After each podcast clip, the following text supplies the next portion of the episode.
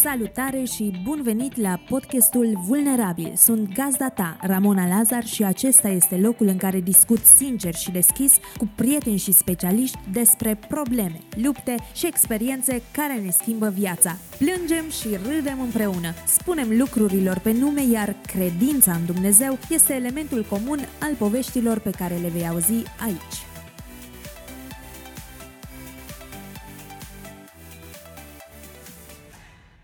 Salutare tuturor și bun venit la Vulnerabil! Sunt Ramona Lazar, gazda ta, iar uh, astăzi, așa cum se vede, am pășit deja în luna martie și mulți dintre voi știți că luna martie este intitulată Luna Femeii.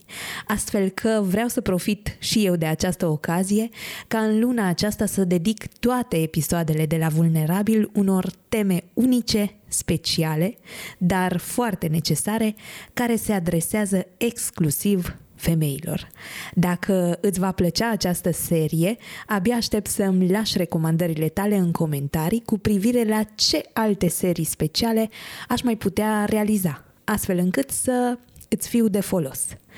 Și uite că astăzi dau startul episodului 48, episod în care o vei cunoaște și vei învăța de la Kinga Gândilă.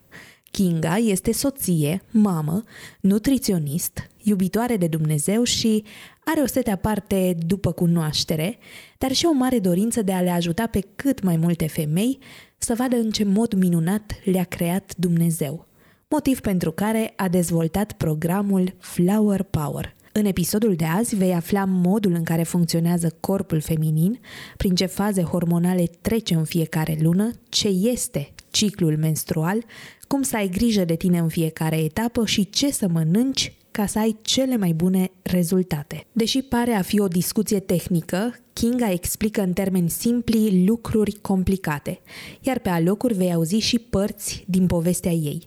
Este o discuție revelatorie care sper să te motiveze să intri în programul Flower Power, coordonat și creat de Kinga. În descrierea episodului vei găsi un cod de reducere special pentru ascultătoarele vulnerabili, astfel încât să-ți fie mai ușor să-ți faci un cadou care sunt sigură că îți va fi de folos toată viața. Acum nu te mai țin în suspans și te las să asculți discuția mea cu Kinga. Kinga, bun venit la podcastul Vulnerabil! Bună, Ramona, bine te-am găsit! Mulțumesc tare mult de invitație! M-am bucurat mult când uh, am văzut că ai acceptat invitația mea așa cu mult entuziasm, am simțit eu, pentru că este un subiect despre care îți spusesem și înainte, am devenit interesată cumva din întâmplare, deși sună destul de ciudat luând în considerare despre ce o să discutăm astăzi, dar uh, sunt sigură că nu sunt singura Totuși, înainte de toate, aș vrea să ne povestești uh, câteva lucruri despre tine. Cine e Kinga? Hmm, de unde să încep?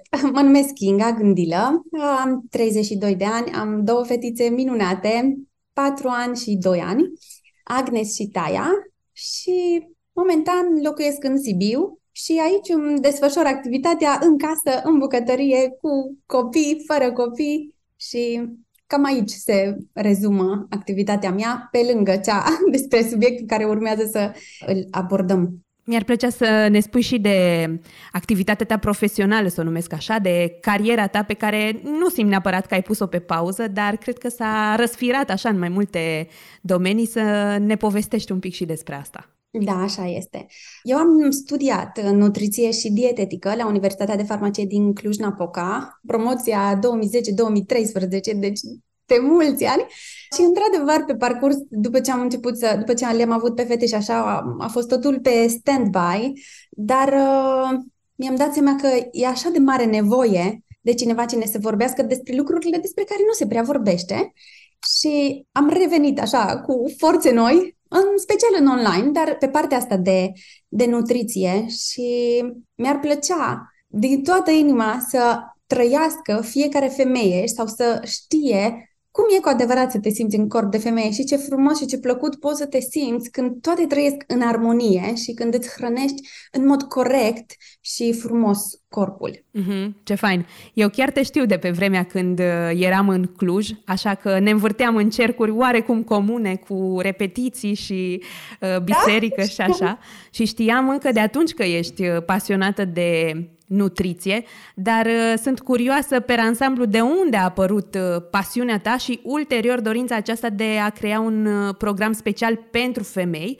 Programul pe care tu l-ai creat se numește Flower Power și este despre corpul feminin. Ce se întâmplă în corpul feminin de-a lungul unei luni, prin ce transformări trece, prin ce schimbări hormonale trece și multe, multe altele despre care o să discutăm în episodul de azi. Dar de unde a pornit totul?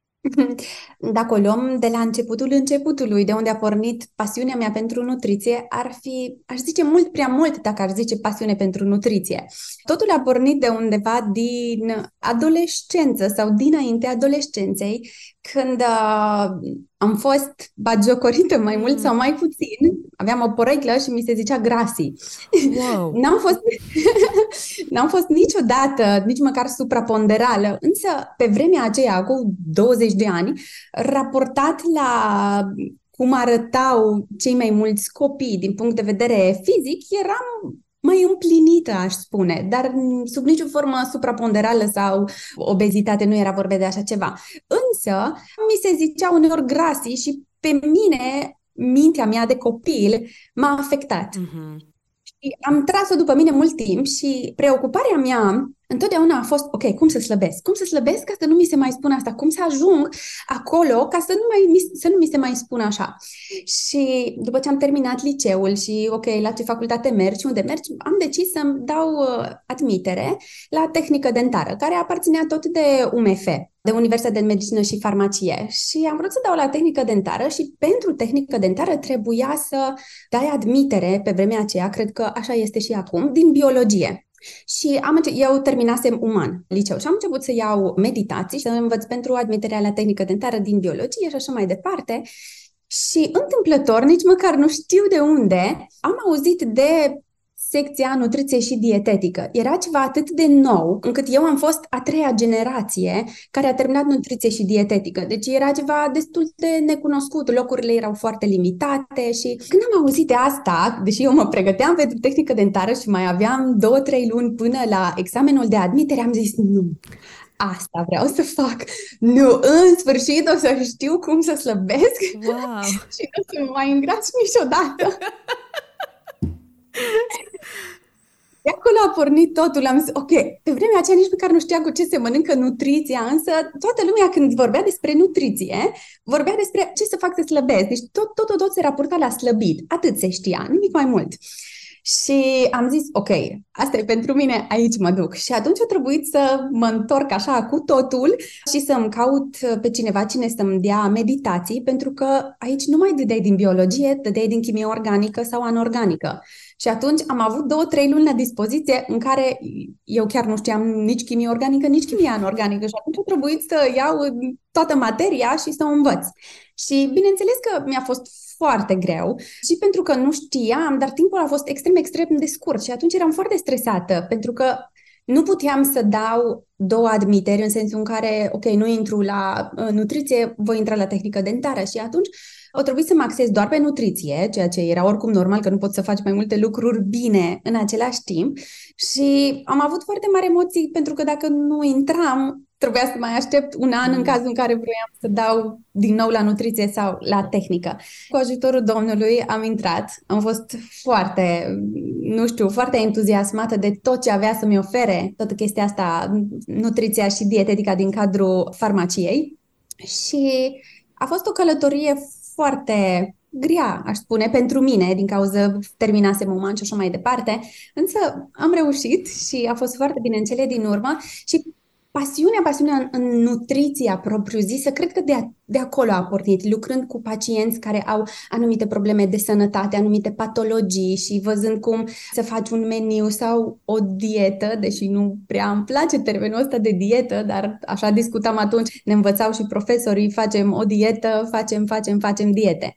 Și cred că de acolo a pornit cum poți, prin nutriție și prin stil de viață, prin alimentație, să îți susții corpul. Chiar dacă pe atunci nici măcar nu am învățat la facultate toată treaba asta despre cum funcționează corpul feminin, despre hormoni și așa mai departe, ceea ce ar fi fost esențial să învățăm. Însă nu ne-a învățat nimeni. Cu atât mai mult pentru perioada asta a adolescenței, cum am fost și eu, ce mi-ar fi plăcut să fie cineva cine să mă susține sau măcar să-mi dea câteva informații. Dar cred că nici nu știu dacă se știa pe vremea aceea, dar eu cred că se știa. Uh-huh. Dar nu învățam așa ceva. Iar uh, programul Flower Power a pornit de la dorința, cum ți-am mai spus, de a ce înseamnă să te simți în corp de femeie, pentru că de foarte multe ori tindem să ne condamnăm sau să zicem, o, e în regulă, așa trebuie să ne simțim, toate se simt balonate, toate au dureri, pe toate fetele le doare capul, e normal, așa am fost uh, menite să suferim și asta e, e greu să fim femeie, dar vom reuși și aia e. Cum ne simțim, ne simțim și așa tragem după noi zile după zile, luni și ani și nu e normal să ne simțim așa, nu e normal. Ar trebui să ne simțim pline de energie în, pe tot parcursul lunii, chiar dacă într-adevăr sunt anumite schimbări hormonale prin care trecem și cumva când eu am descoperit toate aceste lucruri și am văzut cum mă simt, venea să strig și să zic, hei, ascultați-mă și voi puteți, e așa de frumos și așa de plăcut. Și de acolo a pornit totul, însă acest program Flower Power nu am vrut doar să fac un meniu în care, ok, poftim, mănâncă, mic dejun, prânz, cină și succes pe mai departe, ne mai auzim. Pentru că trecem pe parcursul unei luni prin așa de multe schimbări hormonale, încât am vrut să fiu acolo să pot să susțin fiecare etapă. Și atunci am creat un grup privat unde fetele scutăm întotdeauna, uite, mă simt așa, uite, am asta, uite, am asta, cum poți să mă ajuți? Am testat asta în meniu, vai de mine ce-mi place sau cu ce pot să înlocuiesc asta. Și a fost așa e încă, că încă sunt în comunitatea asta cu fetele, e așa de frumos că ne încurajăm foarte mult una pe cealaltă, pentru că eu poate în dimineața asta m-am trezit, nu știu, fără chef, mai prost dispusă, nu am așa de multă energie, dar când vezi fete care au același scop ca și tine, au aceleași lupte ca și tine, altfel privești lucrurile, chiar dacă tu știi, ok, toată lumea e așa, nu e chiar așa. Și fetele sunt foarte... Mi-a plăcut mult dorința asta lor de a investi în propriul lor corp, în cunoștințele lor, pentru că odată ce intri în acest program, în așa fel l-am gândit încât când ieși din el, tu știi cum să te alimentezi o viață întreagă. Mm. Nu e vorba doar de luna respectivă în care ești sau nu e vorba că te duci la un nutriționist și îți face un meniu că vrei să slăbești pe o săptămână, două și apoi la revedere, vezi tu ce faci mai departe. Ofer foarte multă informație și nu doar înscris mic dejun prânz cină, ci informații de calitate de ce se întâmplă în corpul nostru, ca efectiv să înțelegi ce se întâmplă, nu doar ca și teorie și să poți să pui în practică toate lucrurile și să vezi cum te simți. Pentru că, uite, de exemplu, ce funcționează la mine, poate nu funcționează la tine și tocmai de asta sunt acolo. Ok, hai să încercăm asta, să vedem funcționează la tine, te ajută mai bine, mai mult sau mai puțin, hai să vedem ce, hai să vedem cum. Și a fost foarte frumos să văd cum evoluează fetele și toate lucrurile astea. Îmi place mult că ne-ai dus așa prin toată povestea. Ajungem imediat și la program, doar că mi-a rămas uh, mintea la momentul uh, adolescenței, când uh, tu ah. te luptai te luptai, nu te luptai cu kilogramele, te luptai cu părerile oamenilor din jur. Gândurile, exact. Că ei își exprimau verbal părerea despre felul în care tu arătai și am avut și eu o luptă asemănătoare. Mie nu-mi ziceau neapărat la școală, dar uh, familia lărgită, să zic așa, întotdeauna, vai că parcă te-ai îngrășat, vai că acum ai mai slăbit, vai uh, că, mm, na, ești mai dolofană sau cine știe ce. Și da. aș vrea un pic să rămânem aici, pentru că sunt multe mame care au fete adolescente care poate ajung imediat în perioada de pubertate și corpul lor începe să se schimbe. Poate o să pună câteva kilograme în plus, este ceva normal. Și aș vrea acum, din poziția ta de mamă și de specialist, dar și de femeie matură care a trecut prin toate schimbările astea, ce ai spune unei mame sau cum ai încuraja-o să vorbească cu fica ei astfel încât să nu îi aducă rușine vis-a-vis de corpul ei, vis-a-vis de faptul că va pune câteva kilograme. Corpul îi se va modifica, poate îi se vor lăți șoldurile, se măresc sânii. Sunt așa de multe schimbări pe care abia le poate gestiona fetița în cauză, că încă e fetiță, de cum să mai gestioneze și gândurile cu care vine mama, tata, mătușa, unchiul, bunica peste ea. Da, da, e foarte greu pentru un copil să treacă prin chestiile astea. Vorbesc asta din experiența proprie. Că mă luptam, mă trezeam dimineața, ok, ce fac să nu mai am asta? Cum fac să nu mai îmi spună nimeni așa? Cum fac? Și efectiv, psihic te termină.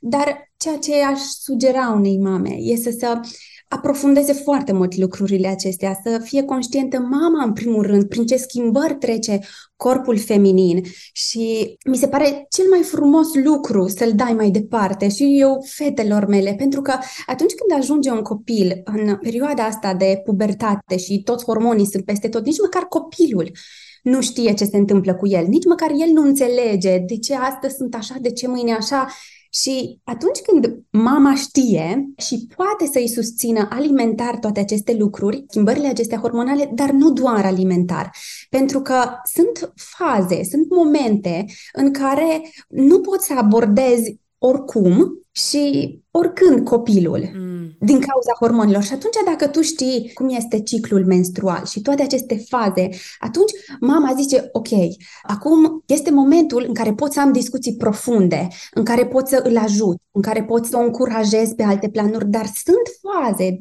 și îți dau un exemplu, în faza luteală, în special când ne apropiem de menstruație, când nu te mai ajută niciun hormon, acolo e momentul în care lasă copilul în pace, lasă-l să respire, nu-l pistona mereu cu ți-am spus, fă temele, adună jucăriile, fă asta, te rog, fii mai ordonată, împătură-ți hainele.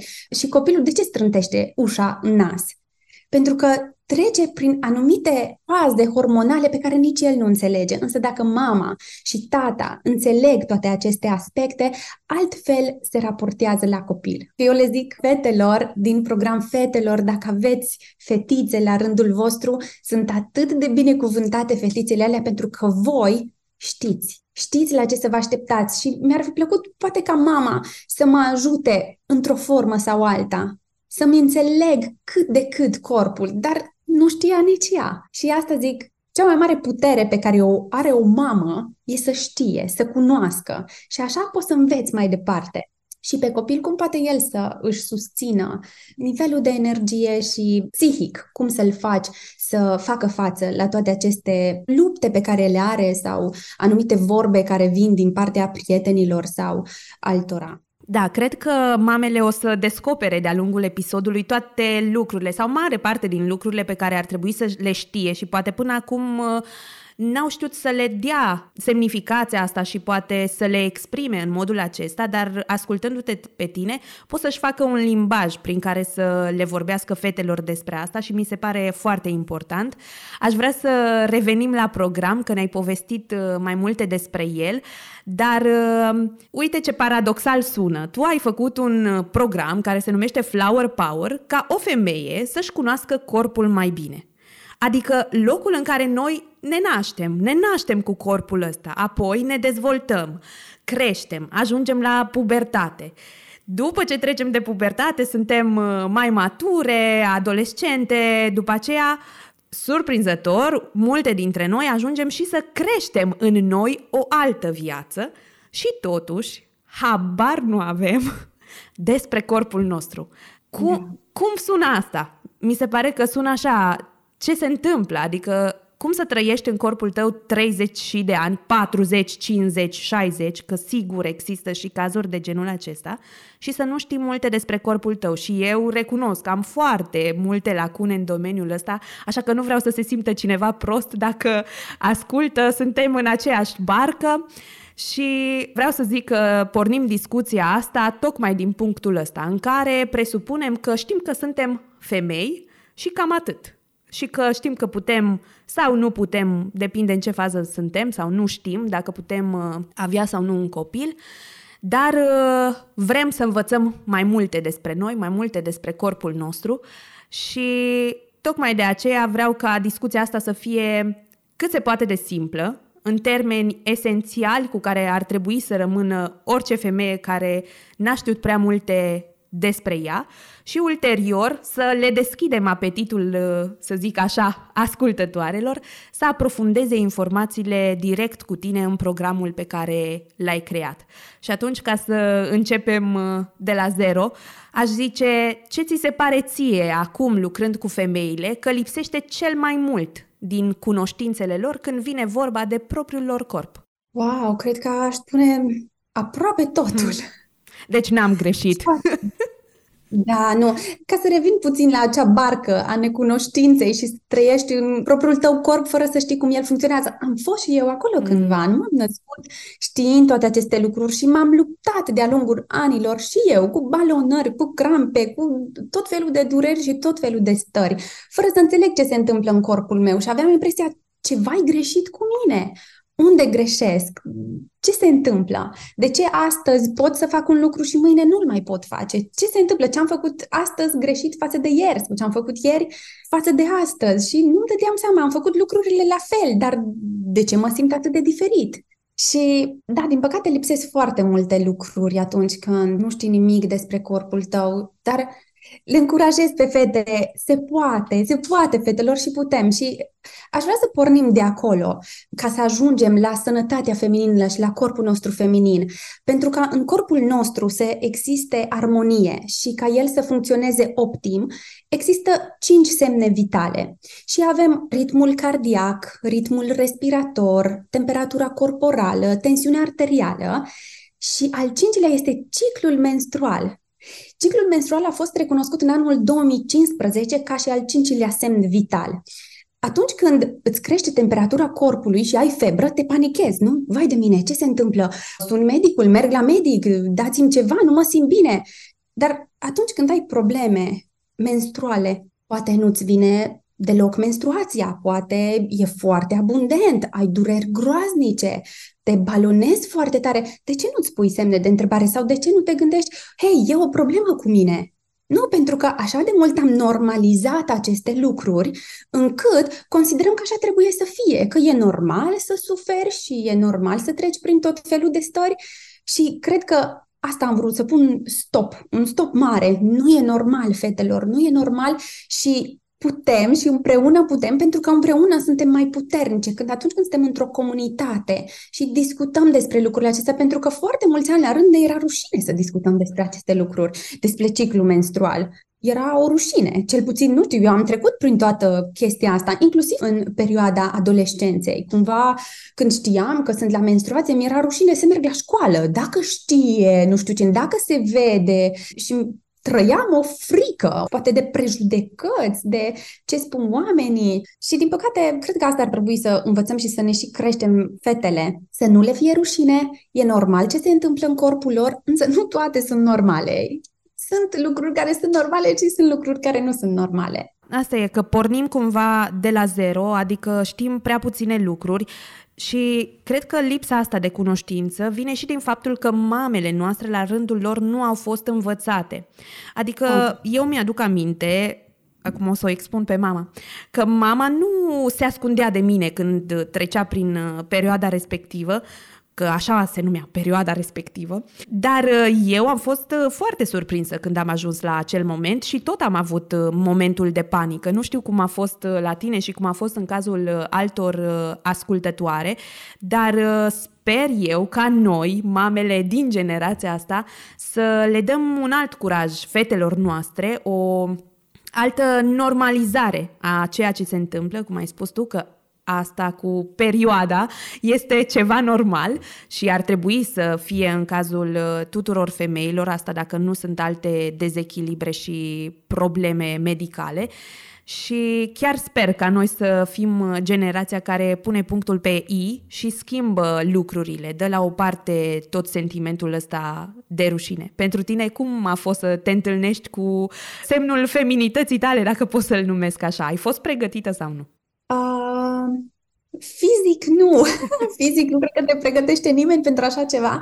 Însă psihic sau informațional, ca să spun așa, aveam câteva noțiuni, însă ce a fost mai trist sau ceea ce nu mi-a prea plăcut a fost că aceste informații eu le-am aflat de la colegele mele de clasă, de la colega de bancă, pentru că niciodată nu a venit mama să discute cu mine și în ideea în care noi suntem șase surori, șase fete în familie și sunt mai mari decât mine, patru din ele, dar niciodată niciuna n-a venit să-mi spună nimic. Și a trebuit să aflu de la colega de bancă, mă cotea, hei, și era un club, ești în club sau nu ești în club? Și hei, bine ai venit! Și da, noi numeam perioada aia, spuneam, hei, o venit moșul nu am fost neapărat pregătită. Mi-ar fi plăcut să-mi vorbească mama despre lucrurile astea, pentru că o mamă altfel îți vorbește, cu altă dragoste. Altfel vede mama lucrurile decât vede colega de bancă, nu? Exact. Și colega de bancă nu știi de unde și-a luat informațiile și depinde cum ți le spune, cum le internalizezi tu, poate să fie marele bau-bau al vieții tale pentru totdeauna. Da, da, așa este. Nici măcar nu mi-amintesc dacă m-am speriat, dar ce mi-amintesc foarte bine e că mama a știut. Mm. Mama a știut clipa și momentul și a venit la mine și m-a întrebat ești ok? A știut. Mm. A știut fără ca eu să spun nimic și asta e încă un semn ce rol au mamele. Pentru că o mamă știe, o mamă simte și e acolo cu tine de asta e important mama, în primul rând, să-și cunoască corpul și să poată mai departe să transmită fetei. Și nu neapărat fetei, pentru că te ajută asta și dacă ai băiat, pentru că acel băiat într-o zi își va lua o soție și poate ea nu știe. Și uite așa, lucrurile pot să, pot să creeze o legătură foarte frumoasă între soacră și noră tot mi se pare foarte fain că mama ta, deși nu venise înainte, la momentul acela și-a dat imediat seama și te cunoștea foarte bine și a venit înspre tine, nu te-a lăsat acolo de una singură să te zbați cu noutatea și asta iar mi se pare frumos. Cumva tot s-au echilibrat lucrurile în final. Absolut, da, da. Când vorbim uh, despre ciclu menstrual, cred că toate ne gândim uh, doar la acea perioadă din lună, la moșul, semaforul, nu mai știu ce alte expresii foloseam.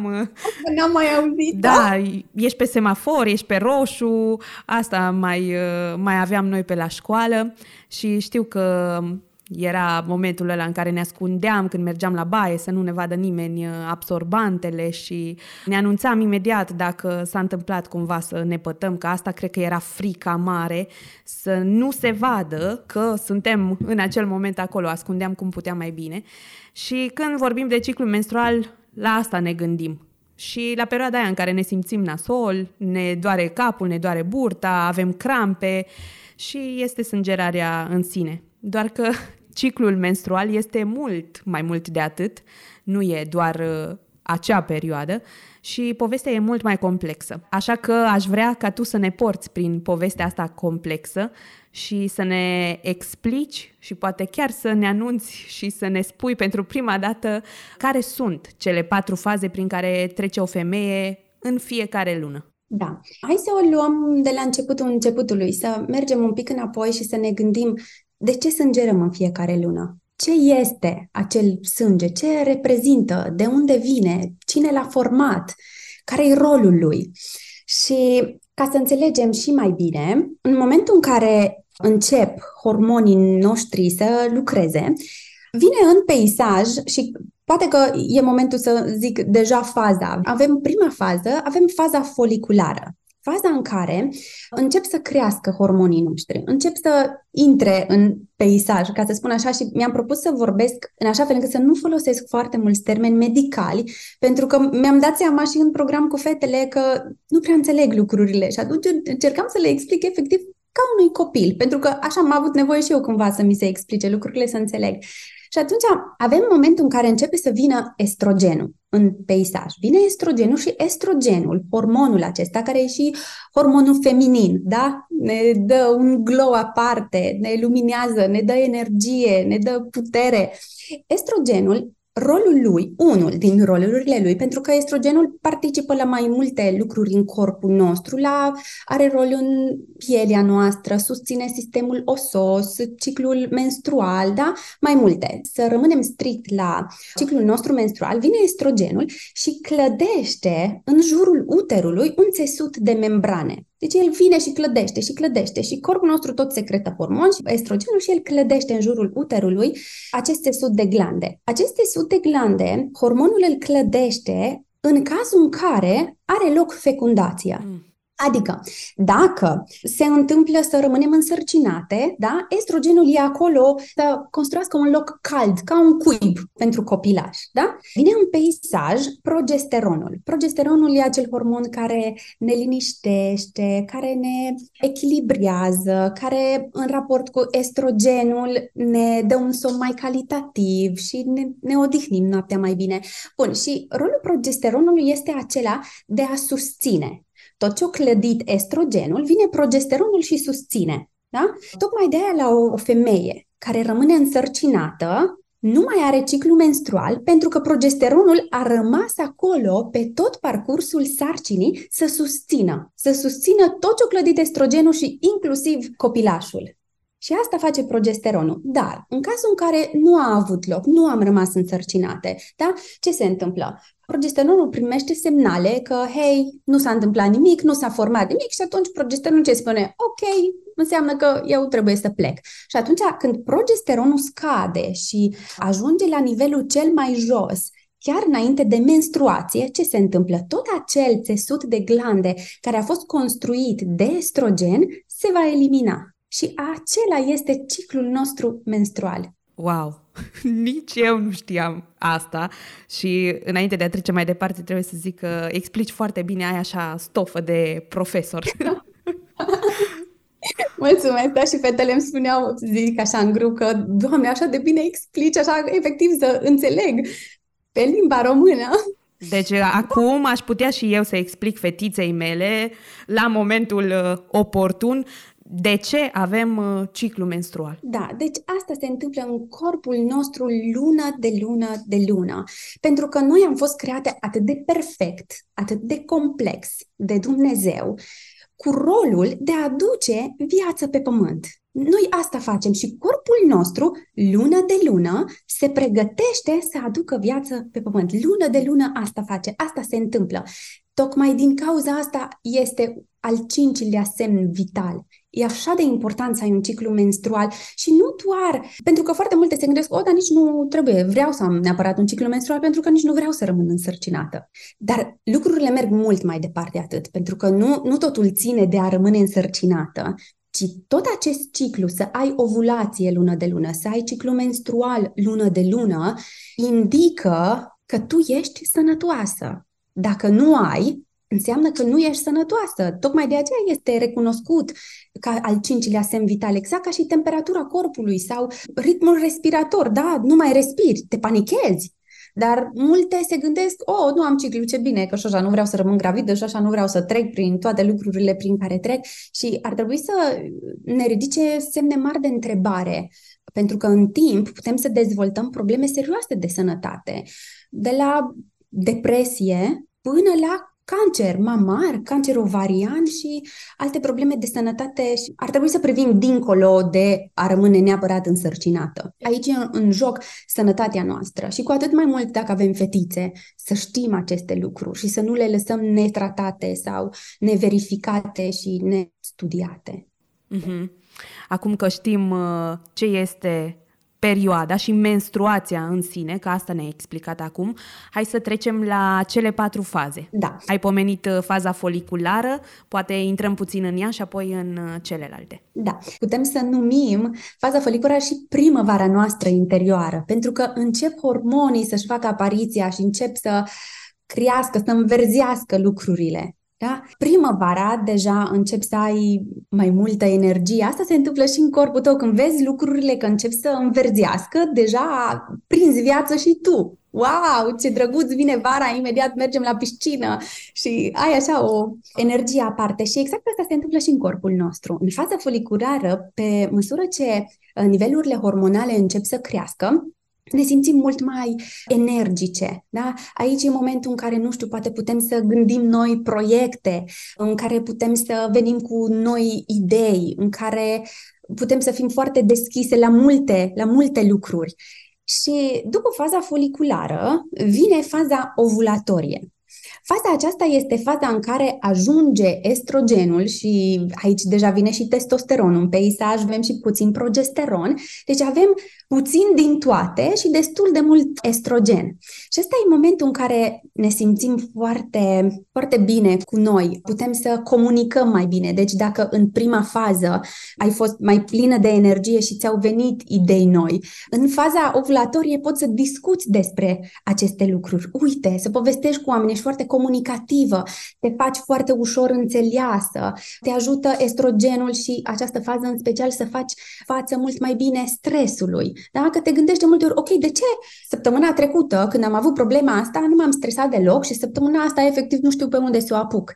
Ei, din cauza asta, pentru că estrogenul ne ajută să facem față la, la stresul care vine și din exterior. Și tocmai de aceea, poate că o să râzi, eu fiecare întâlnire pe care o am cu fetele, fiecare grupă, inclusiv discuția asta cu tine, am pus-o în fază ovulatorie, hormonii să fie de partea mea, să mă ajute, să mă exprim, să mă fac mai ușor înțeleasă, pentru că dacă veneam aici în fază luteală, în special chiar înainte de menstruație, când nu ar fi ajutat niciun hormon, aș fi fost extrem de stresată și plină de emoții, pentru că și acum am emoții, însă sunt foarte constructive, emoții care mă ajută. Chiar uh, sunt curioasă dacă ai testat așa pe propria piele să ai un interviu sau o discuție așa foarte importantă într-o fază diferită de cea ovulatorie și să faci comparație și atunci asta să te determine efectiv să faci schimbarea pe care ai făcut-o acum. Ca să fiu sinceră, nu și îți spun de ce. De frică. Adică o discuție foarte importantă, nu, însă am observat toate aceste schimbări în relația mea cu Radu, în relația mea cu fetele, în relația mea cu alții. Adică am observat foarte mult că poate am o întâlnire programată cu o prietenă și îmi dau seama că pe când să merg la acea întâlnire, că efectiv simt că ceva mă trage înapoi, că nu am acea energie necesară să merg și să fac lucrurile astea. Și n-am testat, așa cum mă întreb tu, la un interviu sau așa mai departe, nu. și nici nu vreau, sincer. sau poate sunt așa prea la început, mi-ar fi greu poate acum. Dar poate pe viitor, dacă o să mai avem vreodată discuția asta și o să testez, îți voi spune. Mm-hmm. Da, chiar uh, sunt curioasă să analizez și eu după ce o să internalizez uh, toată informația, să văd cum merge un interviu uh, într-o perioadă și cum va merge după asta, după ce o să nasc și o să revină lucrurile pe făgașul propriu zis. Da, tu acum ești pe, ești pe pauză. Exact. Bun, și ca să mergem mai departe, după faza aceasta ovulatorie, Faza ovulatorie putem să o privim și ca vara noastră interioară. Totul înflorește, totul miroase bine, ai chef să faci de toate, ești energică, poți să faci sport intens, poți să comunici cu oricine, poți să faci orice. Orice vrei tu poți să faci. Din păcate e cea mai scurtă fază, 3-5 zile, faza asta ovulatorie, însă lucrurile nu se termină aici. Trecem în faza luteală. Este cea mai lungă fază, 10-14 zile. Asta depinde foarte mult de la persoană la persoană. Și faza asta eu aș împărți-o în două. De ce? Pentru că hormonii nu vin și pleacă așa, unul după altul. Totul este foarte lent, plăcut. Ca un dans? Exact, nu este totul, da, dintr-o dată au, au crescut toate, dintr-o dată au scăzut toate și nu e chiar așa, e ceva foarte, e treptat, e liniștit. Și atunci, faza asta luteală, eu aș împărți-o în două. În primele 4-5 zile, când încă nivelurile hormonale sunt crescute și avem deja progesteron și avem mult estrogen, chiar dacă începem deja în fază ovulatorie să avem puțin progesteron, încă în fază luteală, în primele zile, estrogenul tot clădește, el tot construiește. Și din cauza asta, pentru că estrogenul construiește, pentru că vine și progesteronul care are foarte mult de lucru să susțină, e greu, are muncă de depus, trebuie să susțină tot ce o clădit estrogenul. Și venind acolo progesteron, avem și testosteron deja. Bine, deja testosteron apare în fază ovulatorie, dar se menține în fază luteală. Și încă în primele 4-5 zile suntem pline de energie, încă avem energie, încă putem să facem sport intens și să comunicăm mai departe cu oamenii, să programezi întâlniri, încheieri de contracte, dacă vrei. fetelor, dacă vreți să mergeți la o primă întâlnire, ăsta e momentul, hormoniți de partea voastră, încă putem să facem toate lucrurile astea. Dar în a doua parte a fazei luteale e o perioadă destul de critică. Avem așa de multă nevoie să susținem acest progesteron și estrogenul pentru că el încă clădește, încât nu e momentul în a doua parte să mergem pe sport intens, să consumăm mai puține calorii, poate să ai întâlniri foarte stresante. E momentul în care să lași lucrurile mai moale, să iei lucrurile mai încet. Le lași puțin pentru că corpul tău are nevoie să nu fie supus unui stres. De ce? Pentru că în fază luteală, dacă începi să te stresezi sau să supui corpul unui stres, că nu vorbesc neapărat aici de stresul care poate îl ai din partea jobului. Tu supui corpul unui stres dacă mănânci poate mai puține calorii sau dacă nu mănânci în așa fel încât să susții toată această muncă pe care o depun hormonii în corpul tău. Dacă faci sport foarte intens, ca și HIT, cardio, atunci tu supui corpul unui stres.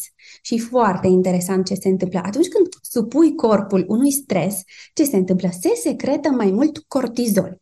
Cortizol e hormonul stresului, da, asta toată lumea o știe. Și corpul ca răspuns, pentru că nu poate să facă față unui stres așa de mare, și sport intens, și deprivare de mâncare de calitate, deprivare de somn, stres din partea jobului, ce se întâmplă? Corpul va reține mai multă masă grasă și va pierde masă musculară. Deci tu încerci prin sport intens să pui masă musculară sau să slăbești sau și și și nu vezi niciun rezultat. E din cauza asta, pentru că corpul nu poate să facă unui stres atât de major și așa răspunde el. Însă partea frumoasă în faza asta luteală este că poți să faci tot ceea ce ți-ai propus. Dacă în fază foliculară ai avut noi idei, noi proiecte în minte, în fază ovulatorie ai discutat despre ele, ai încheiat noi contracte, ai vorbit despre ideile tale, faza luteală e momentul în care poți să le pui în aplicare. Pentru că și corpul, toți hormonii, progesteronul, estrogenul lucrează acolo, progesteronul susține, estrogenul încă clădește. Asta reprezintă munca, faza luteală, munca. Și atunci tu poți să faci lucrurile, poți să le pui la punct, poți să faci tot ceea ce ți-ai propus în fază foliculară. Ăsta e momentul. Cu condiția să nu-i dai prea mult de lucru corpului, astfel încât să-l supui unui extra stres încât exact. să nu mai exact. poată face nimic. Da, exact. Asta nu înseamnă că în faze luteale, de exemplu, în a doua parte, nu poți să faci sport. Poți să faci sport și e recomandat să faci mișcare, însă poți să alegi ceva mai ușor, poate plimbări, poate niște exerciții care să nu-ți ridice prea mult ritmul cardiac ceva ce să nu aibă impactul ăsta. Și nu e momentul în care să... Alergăm în maratoane, semi-maratoane Absolut, și... absolut. Nu-i momentul, nu-i momentul. Aici trebuie puțin să ne liniștim. Am făcut tot ce am putut în fază foliculară și ovulatorie, dar e momentul chiar înainte de menstruație și toată lumea consideră că cea mai dificilă perioadă în tot acest uh, ciclu este faza menstruală. Dar nu e faza menstruală. Din punctul meu de vedere, din toate studiile mele, mi se pare că cea mai dificilă perioadă sau cea mai critică, nu neapărat dificilă, este săptămâna dinaintea ciclului. Dacă tu îl supui corpul unui stres major, atunci progesteronul nu își mai face apariția. Progesteronul e foarte sensibil la stres. Estrogenul face față ușor, se descurcă, nu are nicio problemă. Dar progesteronul e sensibil. Și atunci progesteronul poate să nu-și mai facă apariția. Și atunci ce se întâmplă? Nu mai avem un ciclu menstrual. Sau e foarte întârziat, sau există anumite dereglări. Nu pot să zic că e doar asta. Sunt mai multe efecte care poate să le aibă. Tocmai de aceea, uite, dacă noi nu avem lună de lună un nivel de progesteron optim, atunci când rămâi însărcinată, tu trebuie să știi că e mai greu de dus o sarcină în primul trimestru, pentru că nu ai suficient progesteron. Și tocmai de aceea vin medicii când există risc de avort spontan sau de altfel vin și îți dau progesteron ca să susțină. Pentru că asta face progesteron. Dar dacă tu, înainte, ani de zile, luni de zile, te-ai confruntat cu niveluri scăzute de progesteron, atunci trebuie să știi acest lucru că e mai greu de dus o sarcină în primul trimestru. Și e bine să știi lucrurile astea. Poate nu știu, dacă sunt uh, persoane care nu au un ciclu menstrual sau este de, de două ori pe lună sau ține două zile, apoi două zile nimic, apoi din nou două zile și tot așa, ridică semne mari de întrebare și trebuie mers la doctor, văzut, făcute niște analize și făcut un tratament ca să, ca să punem lucrurile pe linia de plutire. Uh-huh. E interesant. Da, e foarte interesant. Eu absorb uh, informația și deja nici nu mai pun uh, întrebări. Am ajuns la faza ciclului menstrual. Cred că îi zice perioada menstruală, dar spune-ne tu care este ultima dintre ele. Dacă am spus despre faza ovulatorie că e vara noastră interioară, faza luteală este toamna noastră, da? Tocmai de aceea cad frunzele, la un moment dat încep și hormonii noștri să scadă, da? Și ei se duc, ca și frunzele, așa, încet, plăcut, cad. Înainte de ciclu, când toate nivelurile hormonale sunt destul de jos, ce se întâmplă? Atunci pleca progesteronul și se elimină tot acel țesut de glande care a fost format. Și da, asta reprezintă faza menstruală. E o fază nu grea, n-aș spune grea, dar e faza în care ar trebui efectiv să lași garda jos, lași toate lucrurile jos, lași oala din mână dacă poți, dacă pentru tine asta e un stres. Tot ce ți aduce ție un stres aparte, ar trebui să îl lași și să te odihnești, să privești un pic spre tine, să te reevaluezi, să pui mai mult accent pe tine în perioada asta, pentru că toate nivelurile hormonale sunt jos, nimic nu te susține, ca să spun așa.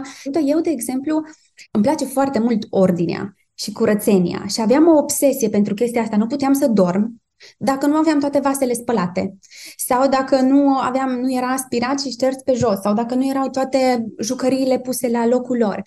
Și mi-am dat seama că pentru mine asta e un stres. Nu mă ajută deloc. Era foarte interesant că de ce săptămâna trecută nu m-a deranjat asta, dar acum mă deranjează foarte tare. M-am gândit, ok, hai să privesc altfel lucrurile. Dacă sunt în fază menstruală, ce-ar fi să nu mă mai stresez așa de tare și să le las? Pentru că și mâine e o zi, pot să spăl vasele alea mâine. Dacă nu le spăl eu, este când îi spun lui Radu, uite, Radu, poți te rog să speli tu vasele? Sau nici măcar nu trebuie să-i spun că vede, se vede pe mine că nu am același nivel de energie și face el. Și își șterge pe jos și aspiră, pentru că suntem o echipă. Și vede că eu nu pot să fac la fel de bine față cum am făcut poate săptămâna trecută. Și atunci e bine să știi lucrurile astea ca să știi cum să te raportezi la ele. Și atunci asta e faza în care este și iarna noastră interioară. Temperatura corpului nostru scade, ceea ce înseamnă că am putea să mâncăm mai multe supe, ciorbe, tocane, să putem să susținem și un echilibru în acest sens. Deci uh, ne-ai lămurit. Știm că avem patru faze în uh, fiecare lună. Lucrul ăsta, dacă nu s-a înțeles până acum, se întâmplă lună de lună. Exact cum vine menstruația, exact așa apar toate aceste faze. Ai spus uh, de faza foliculară, ovulatorie, luteală și menstruală. E minunat. Da. Să zicem că asta a înțeles toată lumea. Doar că vine întrebarea mare. Ok, Kinga, am înțeles, am patru faze, dar când îmi încep mie fazele astea? Când și cum îmi dau eu seama că acum sunt în uh, faza foliculară, primăvara lunii mele și o să-mi vină toate ideile posibile, o să am o idee de un nou business, o să fac mai mulți bani, o să îmi schimb casa, nu știu, cine știe ce dorințe are fiecare acolo pe listă. Adică, cred că multe dintre noi știm că o femeie are ciclul menstrual, cred că așa se numește efectiv toată perioada asta a lunii în sine, între 28 și 30 de zile. Cred că pe acolo e, e marja. Normal și între 26 și 32 de zile. Putem să o luăm și, și așa. Uh-huh. Și știm lucrul ăsta, cred că e basic, majoritatea știu așa, sau că în fiecare lună îmi vine perioada. Doar că uh, sunt persoane care își monitorizează menstruația și sunt persoane care nu și-o monitorizează. Unele știu, da, știu, îmi vine foarte regulat sau uh, habar nu am. Dacă îmi vine, e bine și asta e. Hai să ne gândim poate și la femeia care își monitorizează atent menstruația și acum află că are de fapt patru faze, nu doar uh, o singură fază, și și femeia care nu și-a monitorizat-o până acum și poate ar trebui să înceapă ca să-și dea seama de fazele respective. Cum ajungem noi, indiferent în ce barcă am fi, să știm în ce fază suntem azi, mâine, peste o săptămână, peste 20 de zile. Da, ca să definesc un pic acest ciclu de 28 de zile, el se numește ritm infradian. Așa se numește. O să revin puțin la care e ziua 1 și care e ziua 2 și care fază unde, unde se încadrează, dar aș vrea să fac un pic de lumină pe partea asta. Bărbații funcționează după un singur ceas, așa între ghilimele, să-l numim ceas, de 24 de ore. Pentru că el se resetează biologic în 24 de ore în funcție de testosteron. Bine, nu e singurul hormon, dar este principalul după care ei ar uh, funcționa. Ei își iau tot nivelul de testosteron sau cresc foarte mult și toată doza sau energia și o iau pe parcursul nopții, când se resetează ei, pe parcursul nopții din cauza testosteronului. Bun, tocmai de aceea un bărbat dacă el are același ritm în fiecare zi, se trezește la 5, merge și face sală, merge la job, are o întâlnire importantă, coluri și așa mai departe. Apoi la ora 3-4 e o pauză. Acolo bărbații au nevoie de o pauză pentru că scade drastic nivelul de testosteron. Toată viața am fost învățate și noi că ar trebui să funcționăm după cum funcționează un bărbat. Trezește-te la 5-6 dimineața, fă cardio, du-te la job, fă asta, ocupă-te de asta și eram epuizate și de foarte multe ori ne frustram că nu pot, efectiv, nu pot să fac față, nu pot să fac față. De ce? Pentru că noi femeile suntem ciclice. Noi nu ne resetăm biologic în 24 de ore, noi ne resetăm biologic în 28 de zile. Și e interesant că noi, femeile, ne resetăm în 28 de zile și acesta se numește ritm infradian, da? Avem ritmul circadian de 24 de ore, după care funcționează și bărbații, pentru că și noi funcționăm după acest ritm circadian. La fel, trebuie și noi să ne trezim, trebuie și noi să facem treabă, trebuie și noi să dormim, da? Trebuie să privim așa lucrurile. Orice dereglare a ritmului nostru circadian afectează și dereglează ritmul nostru infradian și viceversa. Acestea se întâmplă viceversa pentru că ne dereglează hormonal. Bărbații sunt mult mai simplu construiți, totul merge mult mai ușor. Da? E o, o glumă, așa, poate te amuză și pe tine. Dacă vrei să ai o discuție sau să-i pui o întrebare soțului tău, nu știu, auzi, uh, vreau să-mi cumpăr ceva, nu știu orice, sau ai să facem o vacanță undeva, sau știu eu, și îți zice, a, nu, nu, nu vreau, nu am chef, nu-i momentul, să nu discutăm acum, e o glumă. Întreabă-l în 15 minute că poate îți răspunde diferit, pentru că ei primesc testosteron din 15 în 15 minute. Și atunci poți să obții un alt răspuns. Eu am testat și se poate. Ok, să puneți în practică. Începeți da. cu lucruri mici, totuși, și apoi uh, testați și cu cele mari. Exact. Da. Deci, dacă am stabilit puțin, ciclul ăsta de 28 de zile se numește ritm infradian, de unde începe ritmul meu infradian? Care este prima zi? Da? Mie îmi place întâi să explic că e primăvara, vara, toamna, iarna, însă prima zi ca să fie cel mai simplu să o calculez, prima zi a ritmului tău infradian este prima zi de ciclu. Mm. Acolo începe totul. E foarte simplu să calculezi așa. Și acum, dacă e să urmăm următoarea fază, care ar fi faza foliculară. Faza foliculară începe din ziua în care s-a terminat menstruația. Deci dacă eu astăzi, de exemplu, n-am mai sângerat, înseamnă că astăzi este prima zi din faza mea foliculară. Sunt multe aplicații care te ajută să depistezi în ce fază ești și pur și simplu să știi de acolo să nu fie nevoie să-ți calculezi așa, ca și copii, pe degețele, ok, câte zile, 7, ok, 10, 14.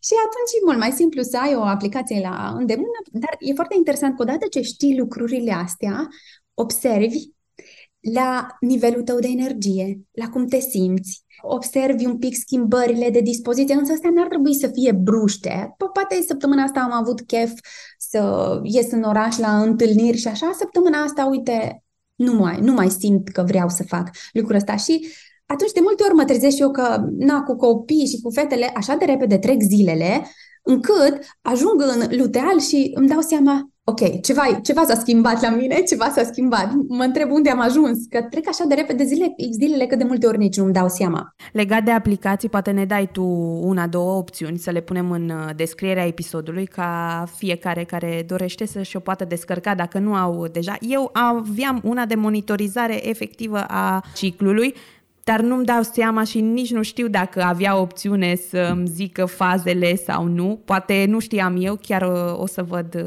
să mă uit după interviu, dar ar fi bine să le lăsăm o resursă ca să le fie mai ușor pentru început, că după aceea cred că te analizezi și tu și vrei să vezi cum ți se schimbă dispoziția, energia, starea, starea mentală, chiar în toate fazele astea pe care tu ni le-ai menționat deja îmi venise o idee așa când te ascultam de fazele astea și fiind femei și știind că toate trecem prin schimbările astea de dispoziție, eram uh, curioasă cum ne influențează toate fazele astea libidoul în sine. Pentru că știm că într-o căsnicie este important să existe actul sexual, actul intrim între soț și soție și știm că bărbații sunt diferiți, femeile sunt diferite, dar nevoia este acolo cumva. Se propagă ideea asta că doar bărbații au nevoie de actul intim și nu e așa. Că noi și dacă unele simt mai puțin nevoia sau mai intens uh, dorința de actul în sine, nu înseamnă că nu ai beneficia de el sau n-ai putea să beneficiezi de pe urma lui. Și atunci uh, sunt curioasă cum putem să ne susținem noi uh, partea asta frumoasă din căsnicie pe care Dumnezeu uh, ne-a oferit-o în funcție de schimbările hormonale prin care trecem. Astfel încât să putem să-l anunțăm și pe soțul nostru, uite, sunt în perioada respectivă, hai să facem ceva, poate chiar dinainte, știi, cu o săptămână, să-l pregătești psihic și pe el, astfel încât să creezi un soi de suspans care să ducă la lucruri foarte frumoase ulterior. Da, foarte drăguță întrebarea ta. Pe măsură ce încep nivelurile hormonale să crească, începe și libidoul să crească. Și tocmai de aceea apogeul este în fază ovulatorie, pentru că noi am fost construite tocmai ca să ne reproducem și e foarte interesant că exact în fază ovulatorie, ghici cine își face apariția? Testosteronul. De ce bărbații au libido mai crescut sau au uh, unii zic au totdeauna chef, mai mult sau mai puțin. Dar de ce? Din cauza testosteronului și e foarte interesant că și la noi libidoul crește foarte mult în fază ovulatorie din cauza testosteronului, ceea ce și corpul îți transmite, hei, hai, trebuie să te reproduci, uite, acum e momentul, asta trebuie să faci. Tocmai de aceea acolo își face apariția testosteronul. Și mi se pare superb cum am fost construite, cum totul e calculat la fix. De ce doar acolo? Mm-hmm. Ziceai de perioada ovulatorie că e cea mai scurtă, așa -i? Da. Uh, atunci uh, trebuie să țineți bine de ea. De ce zic asta? E pentru că femeile acum pot testa. Nu e ca și cum uh, o să ai act intim doar în perioada ovulatorie, că nu, nu există așa ceva, dar uh, poți să testezi pe corpul tău să vezi cum te simți atunci, cum primești, cum oferi. Asta mi se pare extraordinar, că în momentul în care îți este libidoul crescut, tu primești și oferi într-un mod diferit. Când na, nu prea ai așa chef, dar totuși uh, vrei să-i oferi ceva soțului tău din vari motive și așa, din dragostea pe care o porți, îți dai seama că nu te simți la fel. Și e, e interesant de testat. Dar aici poți lucra mm. foarte frumos cu partenerul tău, cu soțul tău. Și el dacă știe, pentru că mie mi se pare că și el trebuie să știe fazele prin care treci. De ce? Sunt mai multe schimbări și nu mai ai așa multă energie sau ai foarte multă energie sau așa mai departe. Cum ți-am zis că și Radu observă când efectiv nu fac față și pune mâna el și face. Și la fel se poate și în, din punctul ăsta de vedere al libidoului, da? În fază luteală, să zicem, libidoul nostru nu mai e atât de crescut. Dar dacă soțul știe atunci poate zice, ok, ce-ar fi să o scot în seara asta la o cină? Ce-ar fi să-i propun, hai să ieșim doar noi doi la o plimbare, o îmbrățișare. La noi altfel se întâmplă lucrurile, altfel ne crește și libido și atunci el poate să știe, uite, să fie mai tandru, poate, uite, hai să-ți fac un masaj. Lucruri de genul. Mi se pare că și ei trebuie să știe că tu nu ești la fel lună de lună și nu ar trebui să se aștepte să fii la fel lună de lună. Și atunci aici deja vine rolul lor. Dacă libidoul tău în mod natural este crescut în fază ovulatorie, atunci poate să ajute el în fază luteală. Da? Mm-hmm. Are și el un rol în tot ritmul nostru infradian. Nu suntem doar noi responsabile. Mm-hmm. În căsnicie, în relația de cuplu, suntem doi, suntem o echipă. Da? Eu și cu tine formăm o echipă. Haideți să ne ajutăm reciproc. Haideți să încercăm să facem lucrurile frumoase pentru amândoi. Eu uh, sper ca toate cele care ne ascultă să aibă așa soți și așa bărbați către care să poată merge cu informația asta, astfel încât uh, să nu fie doar auzită, ci să fie înțeleasă, integrată și aplicată în viața lor de căsnicie, ca să ducă la lucruri uh, mult mai bune, la o creștere a a relației lor până la urmă. Da, da, așa este. Contează foarte mult să-l implici și pe soț, așa cum soțul se implică în creșterea copiilor, în treburile casei, exact așa și în relația asta intimă au un rol major amândoi. Mm-hmm. Da, mă bucur că am uh, lămurit-o și pe asta. Ne-ai spus de schimbările astea de energie, de nivelele diferite de energie pe care le avem în uh, fiecare fază, în fiecare etapă a lunii. Dar uh, sunt curioasă dacă schimbările acestea prin care trecem ne influențează și altceva decât nivelul de energie. Noi la Vulnerabil vorbim mult și de sănătatea mentală, de sănătatea psihică, de emoțiile noastre, de cum putem să fim mai echilibrate de-a lungul zilelor, mai ales când devenim mame și simțim că se apasă toate butoanele și ies uh, balauri, îi numesc eu, ies balauri la suprafață. Variațiile astea care se întâmplă în fiecare lună ne afectează emoțiile, ne afectează energia, ne afectează starea mentală, ne afectează poate perspectiva asupra corpului nostru. Sunt curioasă dacă noi ne privim diferit dintr-o fază în alta, când trecem, dacă ne simțim mai frumoase, mai atrăgătoare, mai puțin atrăgătoare, să ne spui uh, cât de mult contează lucrurile astea. Da, foarte mult contează și într-adevăr așa este. Sunt uh, faze în care te simți foarte atrăgătoare, te simți foarte frumoasă, te uiți în oglindă și zici, wow, ce lucește fața astăzi, ce bine mă simt. Ok, acolo înseamnă că e estrogenul, da? Estrogenul te face să lucești. Dar da, avem și schimbările astea de dispoziție, însă ele nu ar trebui să fie schimbări de dispoziție bruște. Asta este diferența, pentru că e normal să trecem dintr-o stare în alta, pe faze, nu dintr-o stare în alta într-o zi. Mm. Acum mă enervez în 5 minute sau așa, în, iarăși mă enervez, iarăși ceva nu e ok. Și atunci joacă un rol major alimentația. De ce? Pentru că tu prin alimentație tu susții fiecare hormon în fază diferită, tu îl susții și atunci poți să eviți schimbările astea de dispoziție bruște. Dar, într-adevăr, energia noastră și buna noastră dispoziție scade în fază luteală menstruală. Și tocmai de asta am zis și atunci că fiind conștientă de toate aceste schimbări în fazele respective, poți să lași lucrurile mai moale, să nu te mai deranjezi așa de tare să te enervezi de ce sunt jucăriile pe jos, pentru că copiii nu vor să le adune.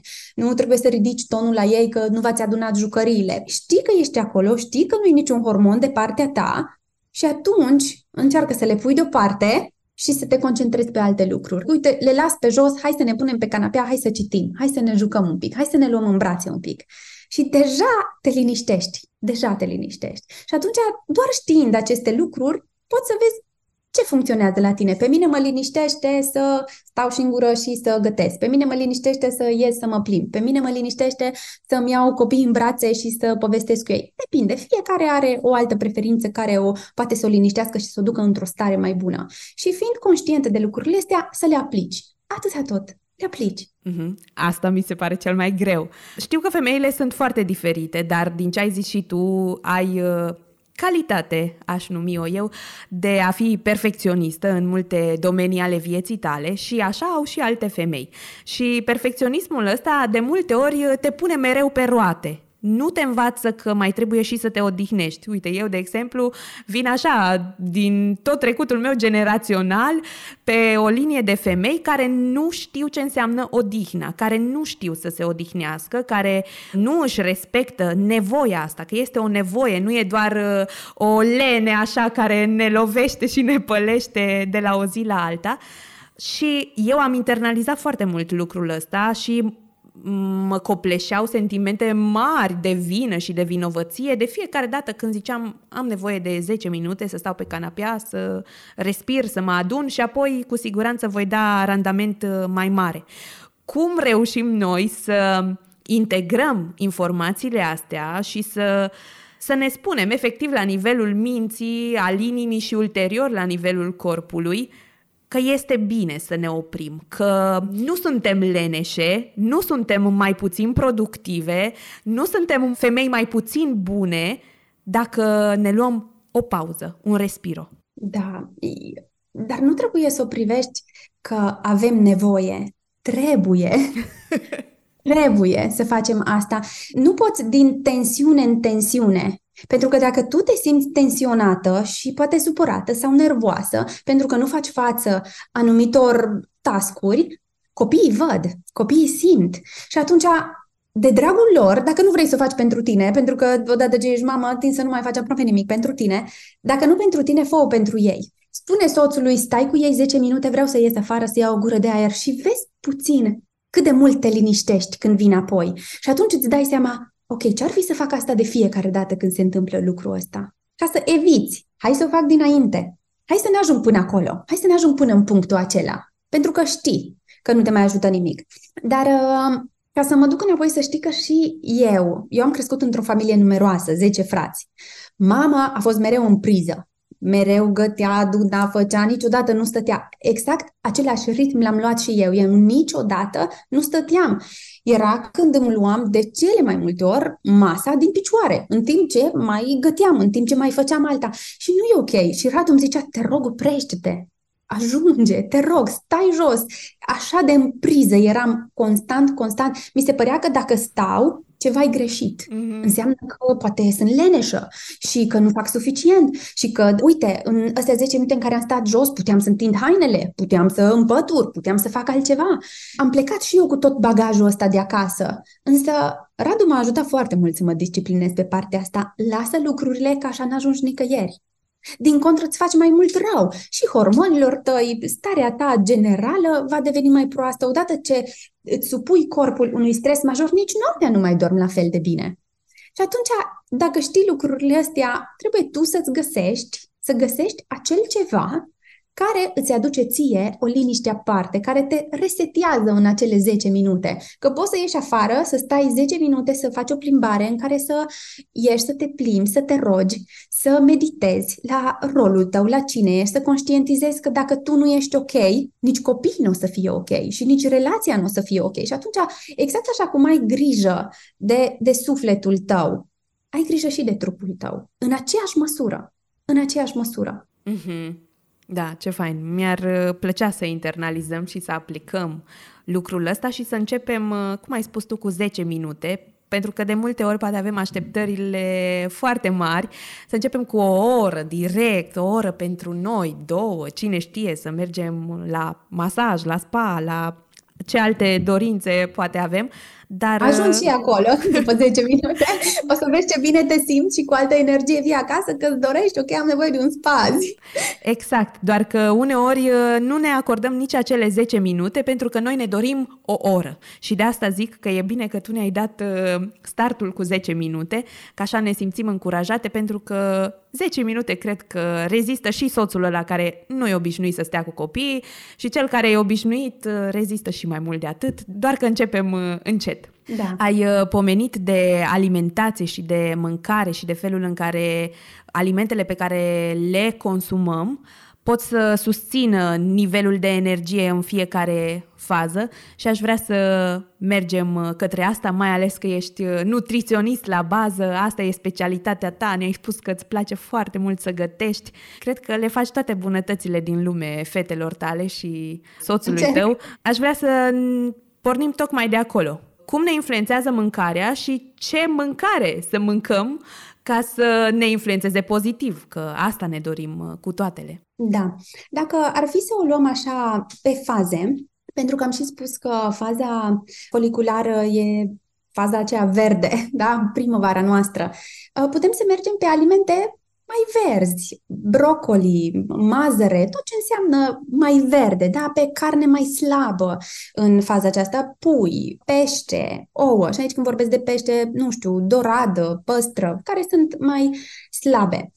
În fază foliculară, ca să vorbesc un pic și de partea de carbohidrați, din punct de vedere al indicelui glicemic stăm foarte bine în această fază, deci corpul nostru nu are nevoie de prea mulți carbohidrați. Și atunci, dacă îți place ideea de keto, poți să mergi în faza asta pe o dietă mai keto mai low carb, faza în care poți și să faci uh, mai mult sport și în cazul în care vrei să slăbești, poți să profiți de chestia asta pentru că corpul tău se simte sătul și îi ajung mai puține calorii. Nu are nevoie de așa multe calorii în faza aceasta. Apoi, în faza ovulatorie, aș pune mai mult accent pe, pe grăsimi, cum e, de exemplu, somonul, care vine cu omega-3, care să susțină estrogenul. Da? Și fiind uh, o fază mai uh, colorată, aici, nu știu, putem să ne jucăm un pic și cu fructele. Poate cocos, zmeură și ceva mai, așa, mai colorat, să alegem ceva mai colorat. Uite, de exemplu, linte, lintea roșie, da? E ceva roșu, mai colorat în fază ovulatorie. Apoi în fază luteală, pentru că corpul nostru are nevoie în mod normal de mai multe calorii și e foarte interesant că în această fază corpul are nevoie undeva la 230-250 de calorii mai multe într-o zi. Deci, dacă tu nu consumi mai multe calorii în această fază, revenim la faptul că supui corpul unui stres pentru că el nu poate să construiască, nu poate să susțină, nu ajută progesteronul în nimic. Și atunci poți să susții corpul în fază luteală să mănânci ceva mai mult și să pui accent pe carbohidrați complexi, dar în special, când vorbesc de carbohidrați, vorbesc în special de uh, rădăcinoase coapte pentru că și acestea conțin carbohidrați mai complexi, cum este dovleacul, cum este cartoful dulce. Da? Acestea ne ajută și ne susțin în fază luteală. Apoi, în fază menstruală, pentru că este totul uh, roșu, mergem și noi pe roșu, da, sângerăm, avem nevoie de mai mult fier, de complexul de vitamina B și astea în ce le găsim? În carne. Avem nevoie de carne roșie, dacă vrei ficat, ficat de pui, ficat de vită, de astea avem nevoie. Sfeclă, ce e mai roșu și mai dens nutritiv. Tocane, că am mai spus că trebuie ca să putem să susținem temperatura corpului, să venim cu ciorbe, supe și așa mai departe. Uite, în faza asta poate o supă cremă de ciuperci în fază menstruală. Și doar să știi ce pe unde să alegi și pe ce să pui accent în fiecare fază. Mă gândeam acum că noi, așa, la bază, românii, nu avem obiceiul ăsta, n-am fost învățați să mâncăm corect, sănătos, echilibrat cumva. Și asta vine și din uh, istoria noastră și din toate lucrurile pe care le-am experimentat. Dar dacă e o femeie care ne ascultă și a avut poate până acum o viață din asta haotică. Am mâncat ca și tine, din picioare, ce a nimerit, ce le-a făcut copiilor acolo, nu s-a gândit foarte mult la aspectul ăsta nutritiv și poate i-ar fi greu să-și împartă alimentația dintr-o dată pe fiecare fază. Dacă ar fi să ia câteva alimente, nu știu, două, trei, să nu le copleșim, pe care să înceapă să le integreze în alimentația ei ca să își susțină hormonii de-a lungul unei luni, ce ai recomanda? De unde să înceapă și cu ce să înceapă? Păi, în primul rând ar trebui să știe în ce fază îi, în special dacă există anumite probleme hormonale sau balonări, crampe și așa mai departe, să știe, să știe exact de ce are nevoie. Și cred că din alimentația unei femei nu ar trebui să lipsească carnea roșie, vită, ficatul, e cel mai dens nutritiv aliment. Automat, când vorbim, când vorbim de o alimentație sănătoasă, nu putem să lăsăm în afară fructele și legumele. Da? Acolo avem un curcubeu. Însă, că ai menționat de faptul că mănânci din picioare, cum obișnuiam să fac și eu și totul pe fugă și așa, cred că în primul rând trebuie să te așezi, să spui un Doamne, îți mulțumesc că am, că pot, că simt și să încep de acolo. Mm. Simplu, atât de simplu cât, cât se poate. Începe de acolo. Și să începi să te documentezi mai mult legat de partea asta, poate să citești mai mult sau poate dacă vrei poți să fii chiar în programul Flower Power. Primul pas pe care trebuie să-l faci e să nu te lași copleșită de faze. Eu am primit întrebarea, păi tu, Kinga, oricum e așa de greu să fii femeie, acum trebuie să mănânc și în faze. Exact. Are dreptate, are dreptate, însă lucrurile sunt mult mai simple de atât. Uite, dacă știu, de exemplu, că în fază luteală am nevoie de rădăcinoase mai multe coapte, de mere, pere, de poate carne de curcan și așa mai departe, atunci știu, ok, săptămâna asta sau astea două săptămâni, dacă faza luteală e mai lungă, hai să mă concentrez pe asta. Ce mâncăruri pot să gătesc din cele permise? Și atunci deja ți-ai format în mintea ta, dacă știi în jurul căror alimente să te învârți, poți să creezi de acolo singură un meniu. Și atunci, cumva, mie mi se pare și mai simplu. Dacă știu că, ok, ăstea 3-4 zile fac două mese care să fie cu somon sau în fază menstruală mă duc pe ciorbe, fac un gulaș, poate, sau poate pot să fac o lasagna. Încerc să mă joc cu diferite elemente în faze diferite și hai să vezi apoi cum te simți, cum este nivelul tău de energie, cum dormi, absolut, pentru că mi se pare că nu poți să ai sănătatea feminină și sănătatea în general sau stilul de viață sănătos nu cuprinde doar alimentația.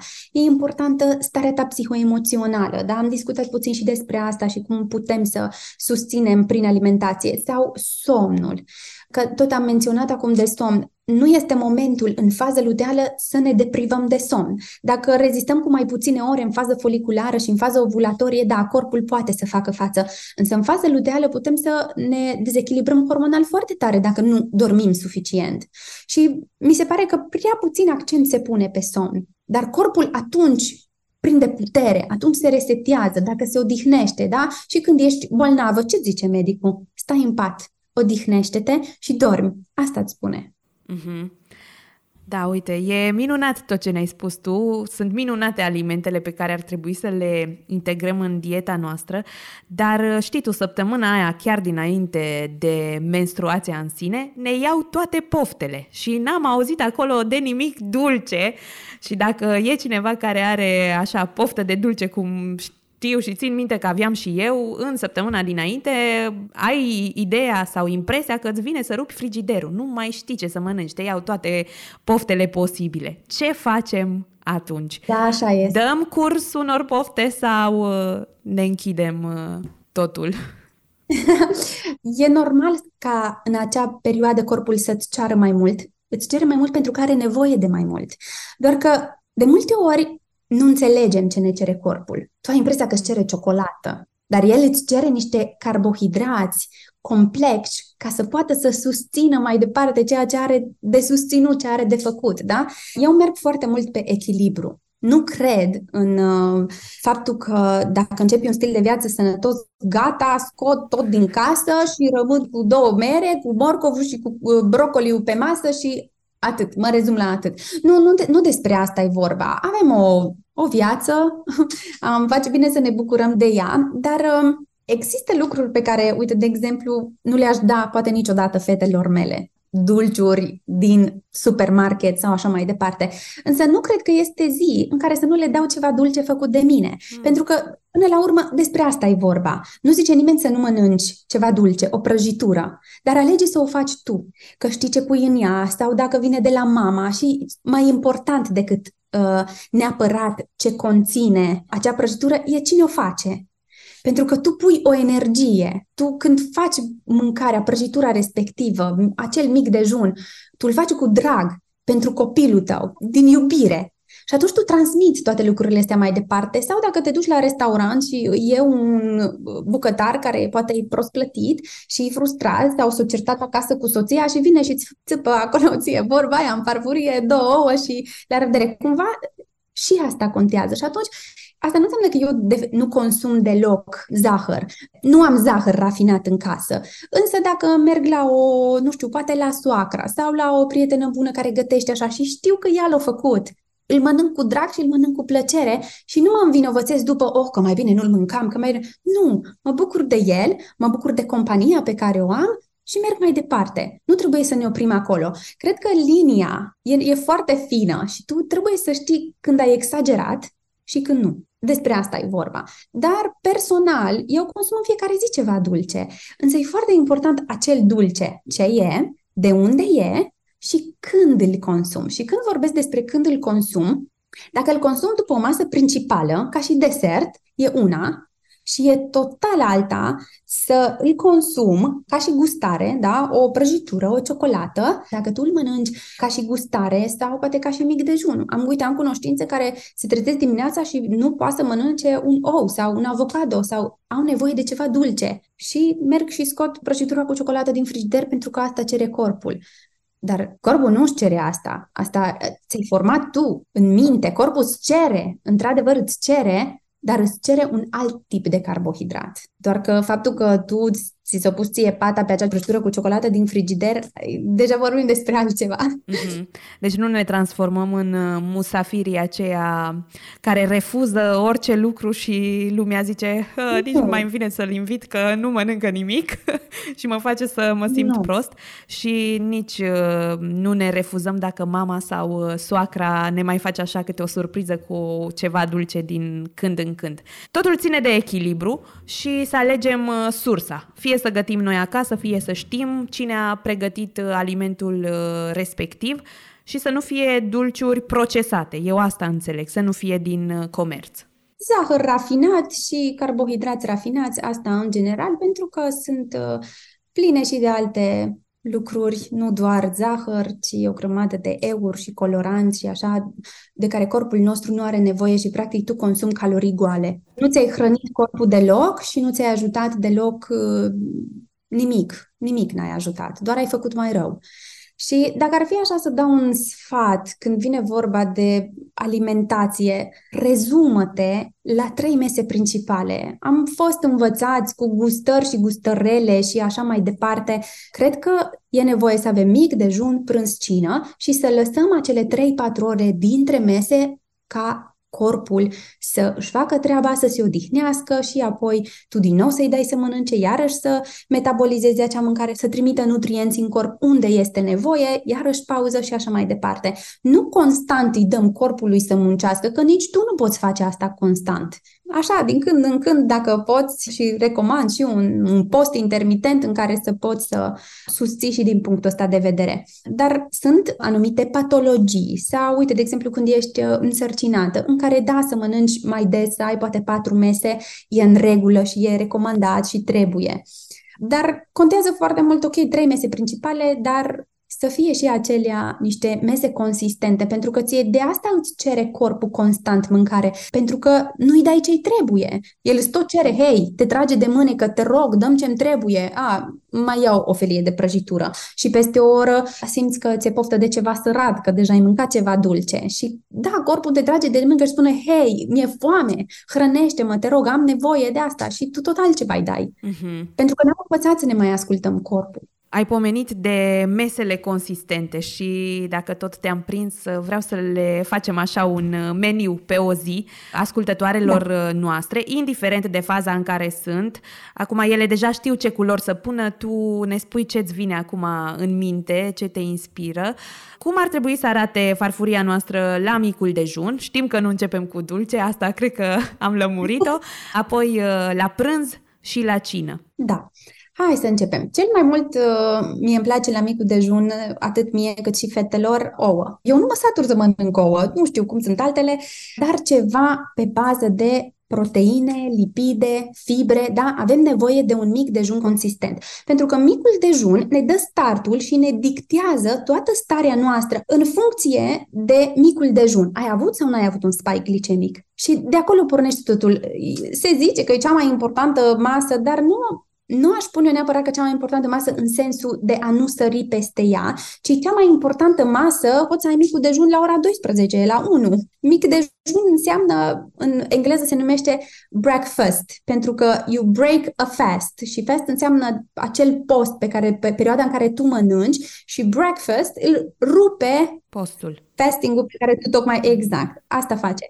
Și atunci tu nu trebuie să-l ai neapărat la 9 dimineața, Poți să îl ai la 12, la 1, dar atenție, depinde de faza în care ești. Pentru că dacă tu faci chestia asta să mănânci abia la 12, 1 în fază luteală, nu o să te ajute deloc. Pentru că corpul tău are nevoie de mai mult.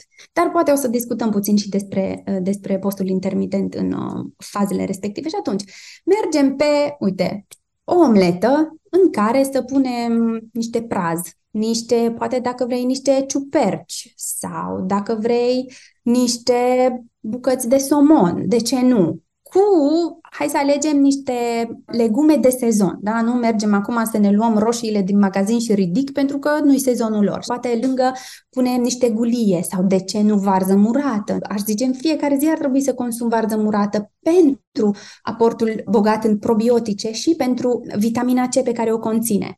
Și atunci deja pui lângă și niște avocado sau dacă îți pui un morcov ras peste care pui o lingură de ulei de măsline și deja uite, ai fibre, ai proteine, ai lipide și de ce nu poți să ai lângă și o felie de pâine cu maia. Uh-huh. De ce nu? Deci m-aș duce așa, asta să fie micul dejun.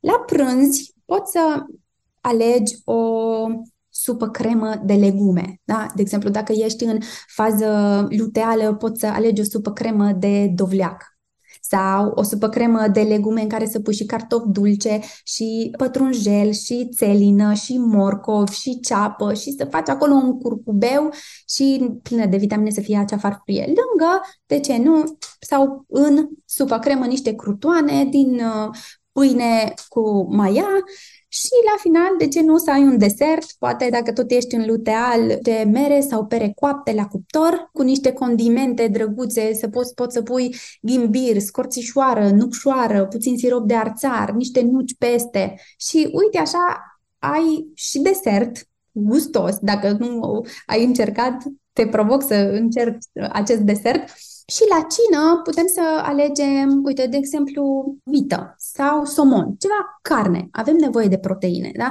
Dar asta depinde foarte mult și în ce fază ești. De exemplu, dacă suntem în luteal, hai să luăm o friptură de curcan cu poate niște chipsuri la cuptor din cartof dulce și lângă niște legume. Poți să mergi tot pe varză murată sau poți să uh, faci un mix de, dacă mergi pe, de exemplu, hai să luăm somonul, faci un somon la cuptor și atunci în tigaie pui niște undghe, poți să pui uh, un pic de conopidă, cartof dulce, gulie și faci un mix de legume, de vitamine și fibre și pui lângă carnea ta, poate să fie, dacă vrei, somon, dacă ești în ovulator sau poate să fie în luteal o friptură de curcan. Uite că ai mic dejun prânz cină, consistent, hrănești corpul, te simți plină de energie și nici n-ai creat dezechilibre majore în corp. Nici din punct de vedere al spike-ului glicemic și nici din punct de vedere al uh, hormonilor.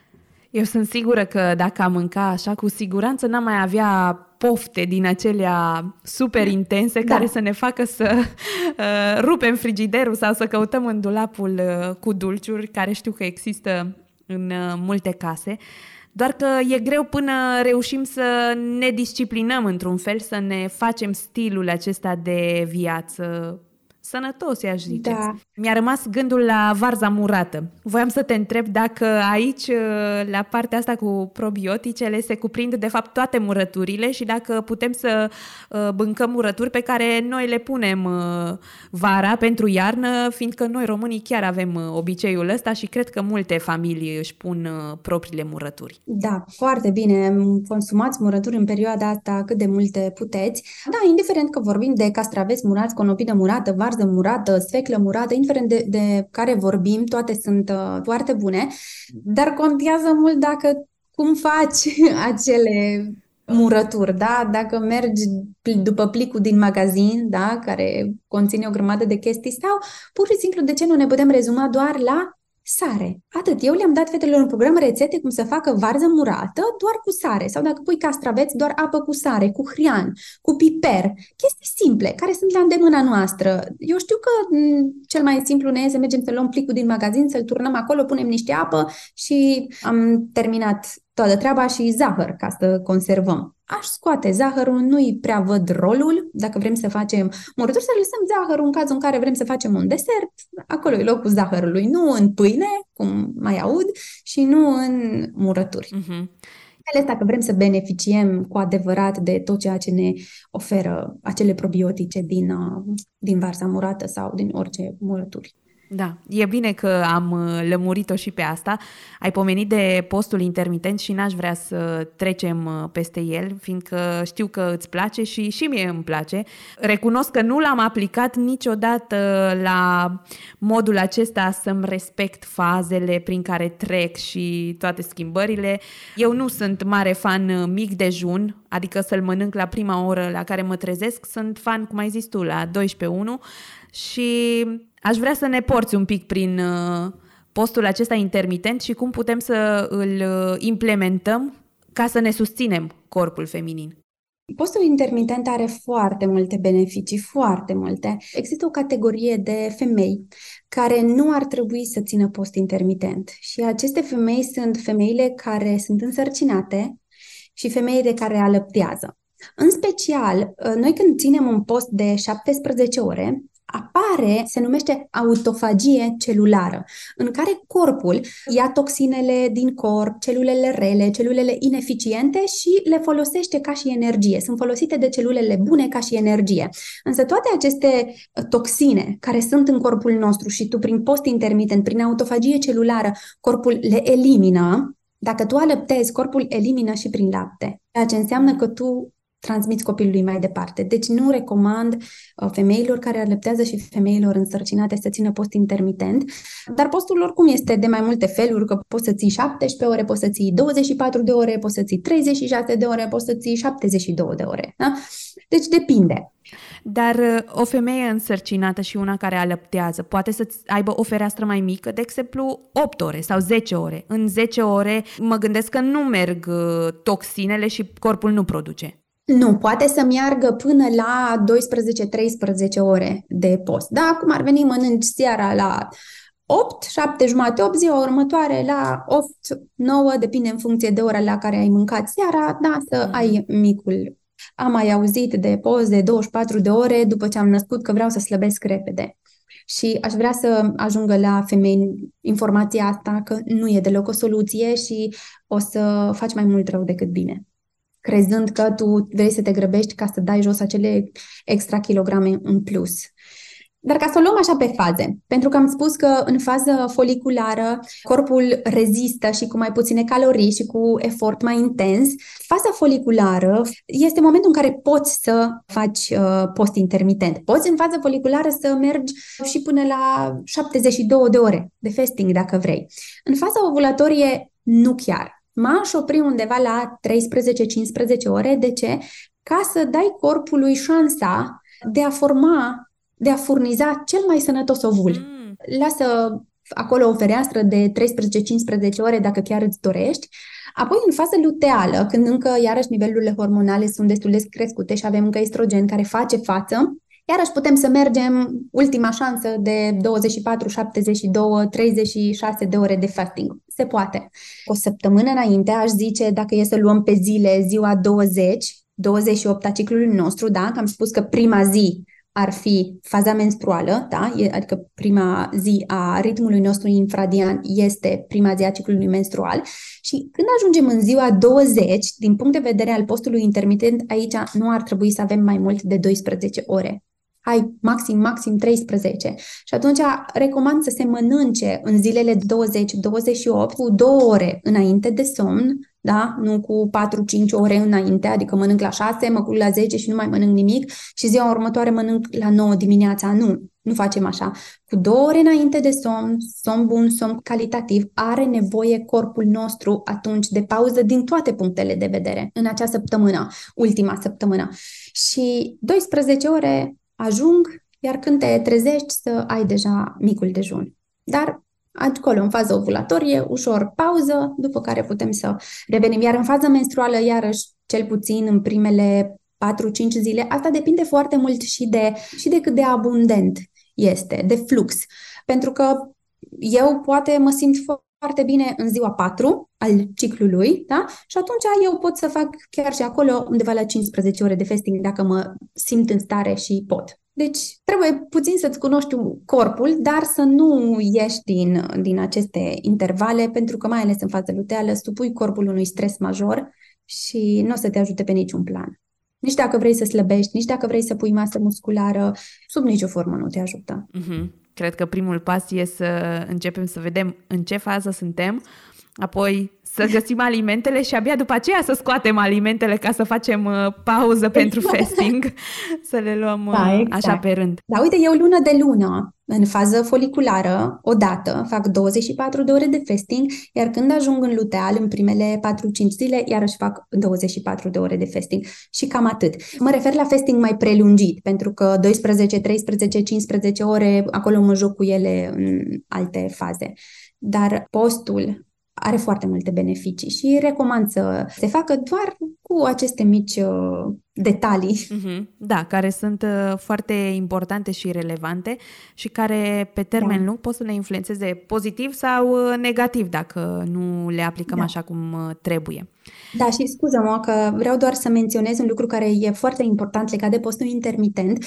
Dacă ții, poate astăzi, ești în folicular și ții un post de 24-36 de ore, e important ca ziua următoare să nu repeți. Adică fă un fasting de 12, maxim 15 ore. Nu duce la infinit 24, 24, 24, pentru că o să te dereglezi hormonal și supui corpul unui stres major. Deci se poate face, dar cu pauze. Dacă azi am ținut 24 de ore, mănânc așa mai departe, ziua următoare pot să țin 12-13 ore și tot așa. Și încă un aspect foarte important este cum rupem fastingul. Da? Care e acea masă? Ce conține acea masă pe care eu o consum? Și atunci, dacă vrei să mănânci poate la 12.1 sau poate nu mai, n-ai mai mâncat dinainte cu o zi de la ora 4 sau 5, aia ți-a fost cina oarecum, atunci e important să ai o masă consistentă. Pe cum am spus, nu un spike glicemic, să evităm spike-urile glicemice. Nu e momentul să mâncăm ovăz cu lapte sau cereale cu lapte. Da, pentru că altfel uh, putem să dăm la o parte toate efectele pozitive ale postului prin masa asta nepotrivită pe care noi o alegem. Da, cumva poți să spui că, hei, am ținut degeaba după ce am creat un mare spike și am dat și zahăr rafinat corpului imediat ce l-am scos dintr-un proces. Ca și cum, uite, tu atunci când intri, poate într-o operație sau într-o intervenție medicală, ce ți se spune? Nu mânca și când te trezești, poate din anestezie sau din tratament sau indiferent de ce procedură ți s-a făcut, ce ți se zice în primul rând? Te apă și consumă alimente dens nutritive. Nu te apuci să mănânci o ciocolată. Exact. Chiar dacă pofta e acolo, trebuie să o stăpânim și să alegem ceea ce ne face bine. Dar atunci când ai grijă de corpul tău, nici măcar nu mai simți acea poftă de dulce. Eu, de exemplu, nu mai am să pot să zic, vai de mine, ce vreau acum să mănânc. Nu, într-adevăr, în fază luteală îmi cere corpul în plus și îi dau, dar să pot să zic că eu constant am poftă de dulce sau așa, nu, pentru că nu ar trebui să avem toate aceste lucruri, toate aceste constant tu să ai poftă de dulce și constant să-ți fie foame. Înseamnă că ceva e dereglat acolo, ceva nu e ok. Kinga, tu ești specialistul, eu sunt uh, omul de rând care încă n-a ajuns la performanța respectivă și multe din ascultătoare sunt acolo, dar uh, uite, cu ghidajul tău cred că putem să facem uh, micile schimbări și marile schimbări de care am uh, tot pomenit de-a lungul interviului și cine chiar vrea să se țină de treabă o să vină în programul tău și o să reușească, zic eu, și mai ușor să implementeze toate noutățile astea. Dar uh, pentru femeile de rând, așa ca și mine, care acum află multe din lucrurile pe care tu ni le-ai spus despre nevoile corpului lor, despre modul în care pot să-l susțină prin alimentație și se simt așa, copleșite de atâta informație, de atâta noutate, nu știu de unde să o apuce, cum uh, le-ai încuraja că există speranță în toate schimbările pe care își doresc și ar trebui să le facă. Există speranță indiferent despre ce domeniu al vieții vorbim. Deci există speranță, speranța mare ultima. Cred că ca și prim pas pe care trebuie să-l faci este să fii conștientă că nu funcționezi ca și un bărbat. Să fii conștientă că ești ciclică, că e normal să treci prin diferite stări, însă nivelul este diferit, da? Nivelul acelei stări prin care tu treci. E superb să fii femeie, e minunat și vreau să pornești de acolo. Cred că cele mai multe femei cu care discut se confruntă cu câteva kilograme în plus și obsesia lor și toată concentrarea lor și concentrația lor cade pe acele kilograme în plus. Însă, pentru aceste fete, femei, am un mesaj. Vreau să privești acea grăsime, acel țesut adipos de pe abdomenul tău care te supără de atâția ani, vreau să-l privești cu alți ochi. Vreau să te uiți în oglindă și să spui, îți mulțumesc, efectiv, îți mulțumesc că ești acolo și că nu ești pe organele mele. Pentru că corpul are un mecanism foarte frumos de apărare. Când nu hrănești corpul cu ceea ce el are nevoie și mănânci foarte haotic și nu ești atentă deloc la stilul tău de viață, corpul trebuie să aleagă unde depune acea grăsime. Unde o depun? O depun pe organe sau o depun în exterior? Și atunci când o depune în exterior, el îți trimite semnale, hei, eu încerc să te salvez, am grijă de tine. Și iarăși te trage de mâini că te rog, ai și tu grijă de mine. Hai hrănește-mă un pic, că eu am grijă de tine, să nu depun pe organe să fie și mai rău, am grijă de tine. Și atunci, dacă privești cu acești o grăsimea de pe abdomen, de pe șolduri, de pe brațe, de pe picioare, e o altă perspectivă. Da? Îți mulțumesc. Îți mulțumesc că n-ai ales să-l depui pe ficat. Mm. Îți mulțumesc. Și cred că de aici de ar trebui ca și sfat să fii conștientă că ești femeie și că nu ar trebui să funcționezi așa cum funcționează un bărbat, să fii conștientă de faptul că ești ciclică, de faptul că tu poți să susții un echilibru hormonal prin alimentație, prin sport și să începi de acolo. Să citești mai mult, să te documentezi. Dacă îți dorești să vii un program, eu te aștept cu drag, e o comunitate superbă de fete, pornește de unde ți ție mai ușor, să începi să te sincronizezi cu ciclul tău menstrual, poate doar prin sport să nu încerci să te rupi săptămână de săptămână și să faci foarte mult cardio, indiferent de ce fază ești. Poți să începi să te sincronizezi cu ritmul tău infradian doar atunci când apar poate crampele, dacă vrei, să începi de acolo. Eu vorbesc aici de început. Că până la urmă, treptat, treptat, ar trebui să ajungi la să te și alimentezi conform acestor faze. Dar poți să începi de acolo. Uite, nu mai fac așa de mult sport sau sunt atente la partea asta. Dacă sunt obișnuite cu fasting-ul, îl împart așa. Dacă mă confrunt cu crampe și balonări, atunci încerc să pornesc de acolo. Depinde de preferințe. Nu totul odată, pentru că e copleșitor să faci totul odată, însă treptat, treptat, săptămână de săptămână se clădește și să poți să ajungi ușor, ușor în vârful piramidei. Da, exact. Eu uh, zic că toate femeile care au ascultat acest interviu deja au început au uh, mult mai multe cunoștințe despre ele însele, despre corpul lor, despre cum funcționează și pentru asta, Kinga, vreau să-ți mulțumesc.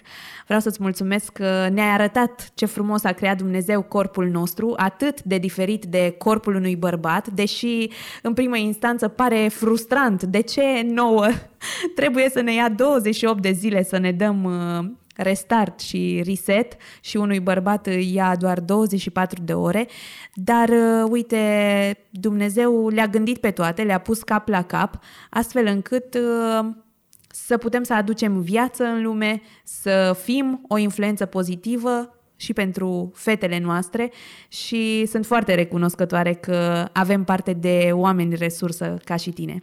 Dar, înainte de a încheia interviul, nu te las să scapi de tradiția noastră, care e o întrebare surpriză de la un alt invitat care a fost înainte de tine la Vulnerabil și întrebarea care îți revine ție sună cam așa. Care este cel mai mare dar al tău? Îl valorifici sau nu? Hmm. Cred că cel mai mare dar al meu a pornit și din pasiune. N-am cum să nu vorbesc despre partea de nutriție, pentru că, nu știu, e, e ceea ce îmi place, e ceea ce simt că de multe ori îmi dă valoare, dar mi se pare că prin asta, în primul rând, eu am ales această cale sau această meserie sau cum, cum vrem să o numim, pentru mine. Pentru mine. Însă în timp mi-am dat seama cât de mult pot să ofer și altei persoane prin asta, doar prin câteva informații, nu mai mult. Atât.